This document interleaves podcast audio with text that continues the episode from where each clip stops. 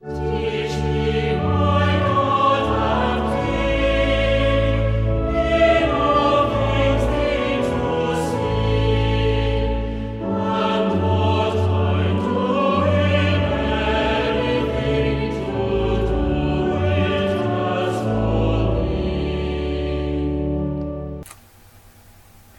morning. Welcome to worship for Sunday, the October the 2nd from the Wirral. Just spend a moment looking at those two pictures on the wall behind me. They're on the wall where I sit every morning when I was, whilst I'm having breakfast. The upper picture is a pen drawing of a church in my last appointment. The lower picture is that of the mill pond at Yarmouth on the Isle of Wight, where I spend a lot of time sailing and discovering peace. Both of these pictures were given to me as gifts to remind me of the time that I spent within those areas. Each are pictures for me reflecting hope and peace and love, the key themes of what we are reflecting on today. Lamentations have, has the following words, and I want to use these as our call to worship. This I call to mind, and therefore I have hope. The steadfast love of the Lord never ceases. His mercies never come to an end. They are new every morning. Great is your faithfulness. Let's sing together from Singing the Faith, number 564. O thou who camest from above.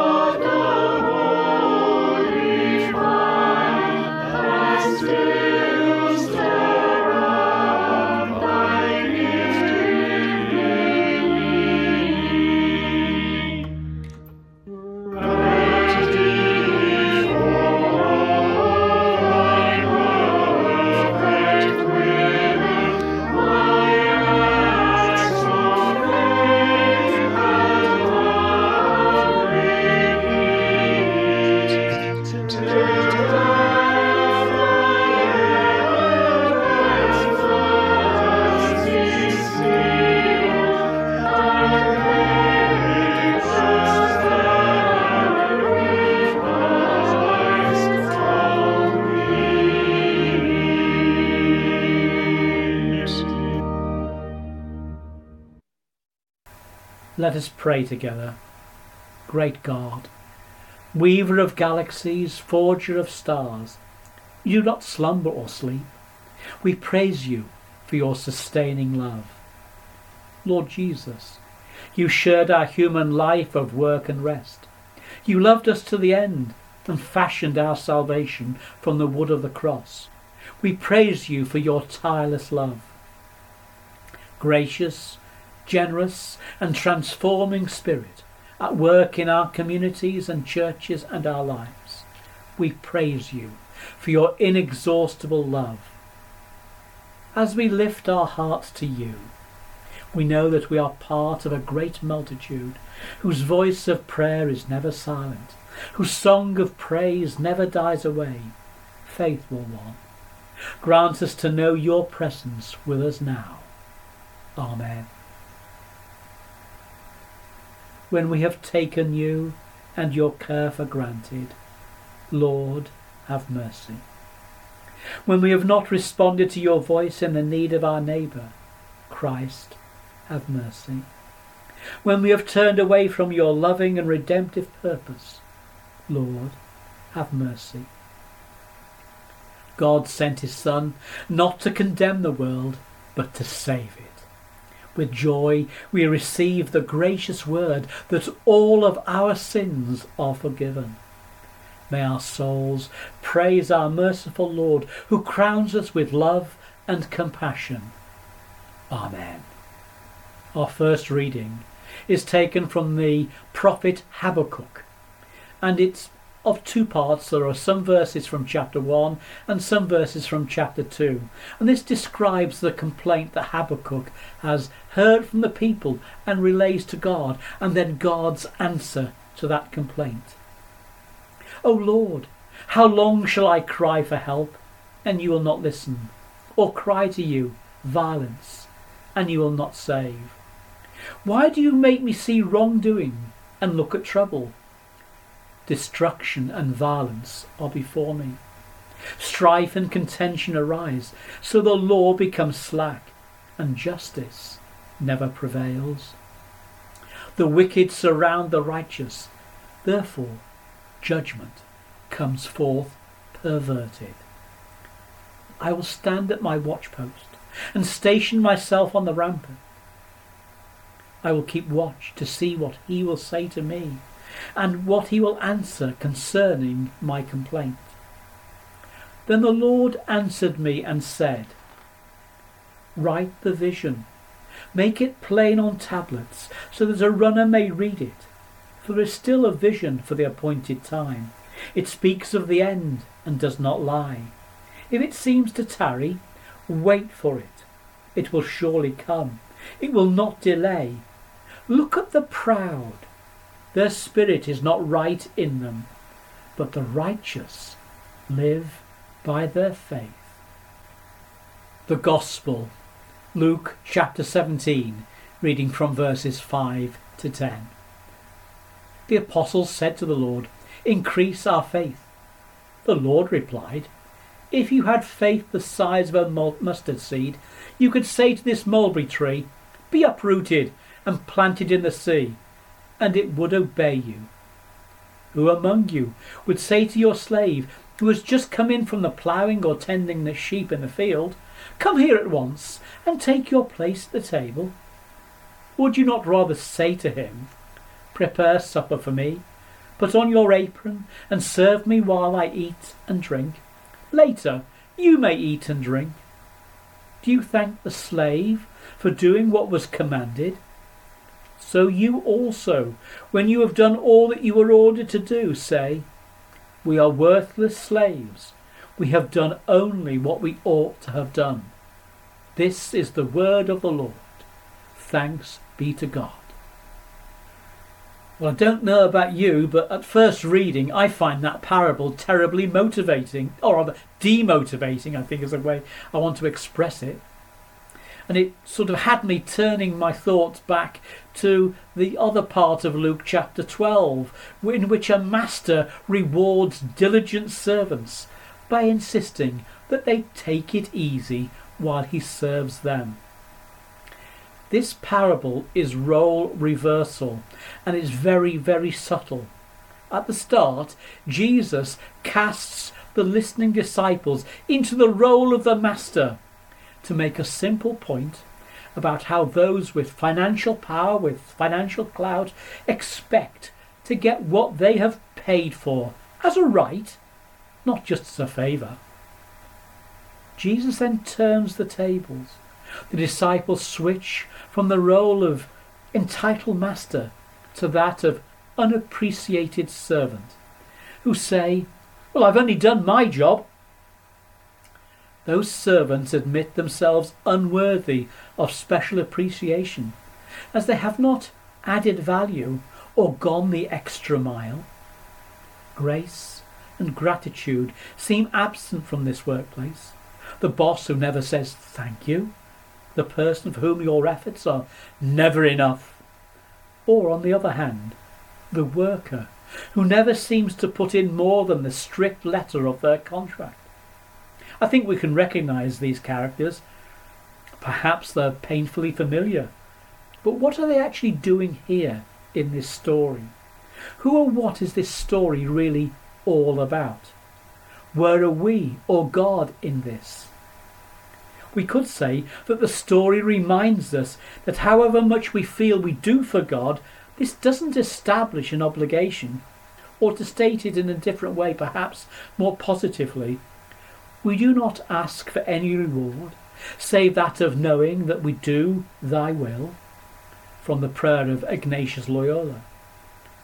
But it is relevant that this parable is a response to the disciples' direct request increase our faith. If a mustard seed is small enough to achieve, a mustard seed of faith is small enough to achieve that tree shifting act, then it is not the raw quantity of faith that matters, but that faith is used. And this is where the parable's emphasis on being put to work starts to make a lot more sense. Jesus offers his disciples no formula for increasing personal faith, but instead describes a long and grueling workday. The unglamorous process of getting on with what you know you must do and are expected to do. Indeed, in our Christian daily lives, all that faith can do. It's an honest, a familiar picture of keeping going, whether or not we feel appreciated or see any results. But as our acts of faith and love repeat, we may find that God has grown the faith which we have exercised or put to work.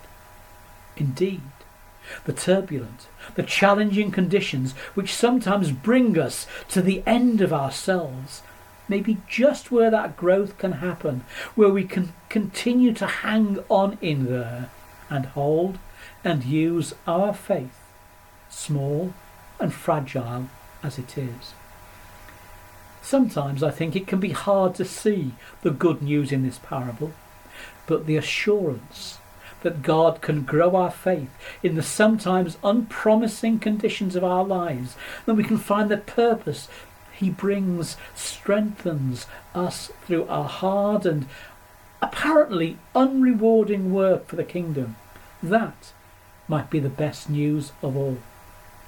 Dietrich Bonhoeffer put it in these words It is only by living completely and working for a kingdom in this world that one learns to have faith, living unreservedly in life's duties, problems, Successes, yes, and failures. In so doing, we throw ourselves completely into the arms of God, taking seriously not our own sufferings, but those of God in the world. That, I think, is faith. Let us spend a few moments in prayer. Let us hold in prayer our world created in beauty, redeemed at measureless cost, touched and transformed by God's Spirit. May God give wisdom to all in authority, that they may serve the welfare of people and planet, uphold justice, and defend the vulnerable. May God give deliverance to those whose lives are broken by war and oppression, poverty and disaster. May God give guidance and hope to all who seek a way forward in their lives, the lives of their communities, and the life of the church. May God give comfort and healing to broken hearts and bodies. May God give us assurance of his presence all our days. Renew our faith, hope and love and sustain us and all God's faithful people until we see God face to face. Amen. We draw our prayers together as we say the prayer that Jesus taught us. Our Father, who art in heaven, hallowed be thy name. Thy kingdom come, thy will be done, on earth as it is in heaven. Give us this day our daily bread, and forgive us our trespasses, as we forgive those who trespass against us. And lead us not into temptation, but deliver us from. For thine is the kingdom, the power, and the glory, for ever and ever. Amen. We join together in singing the hymn from Singing the Faith number 628 Faithful One.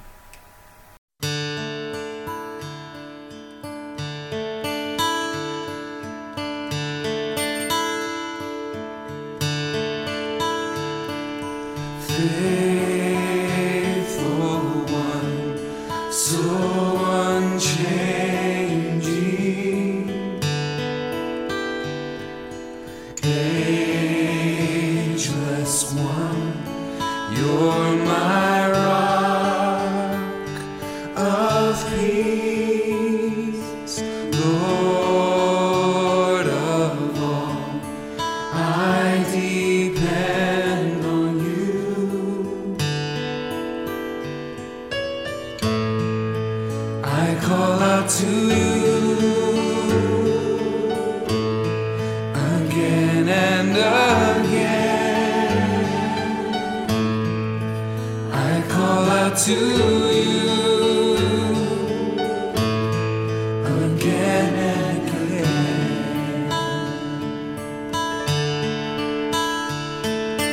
faithful one, so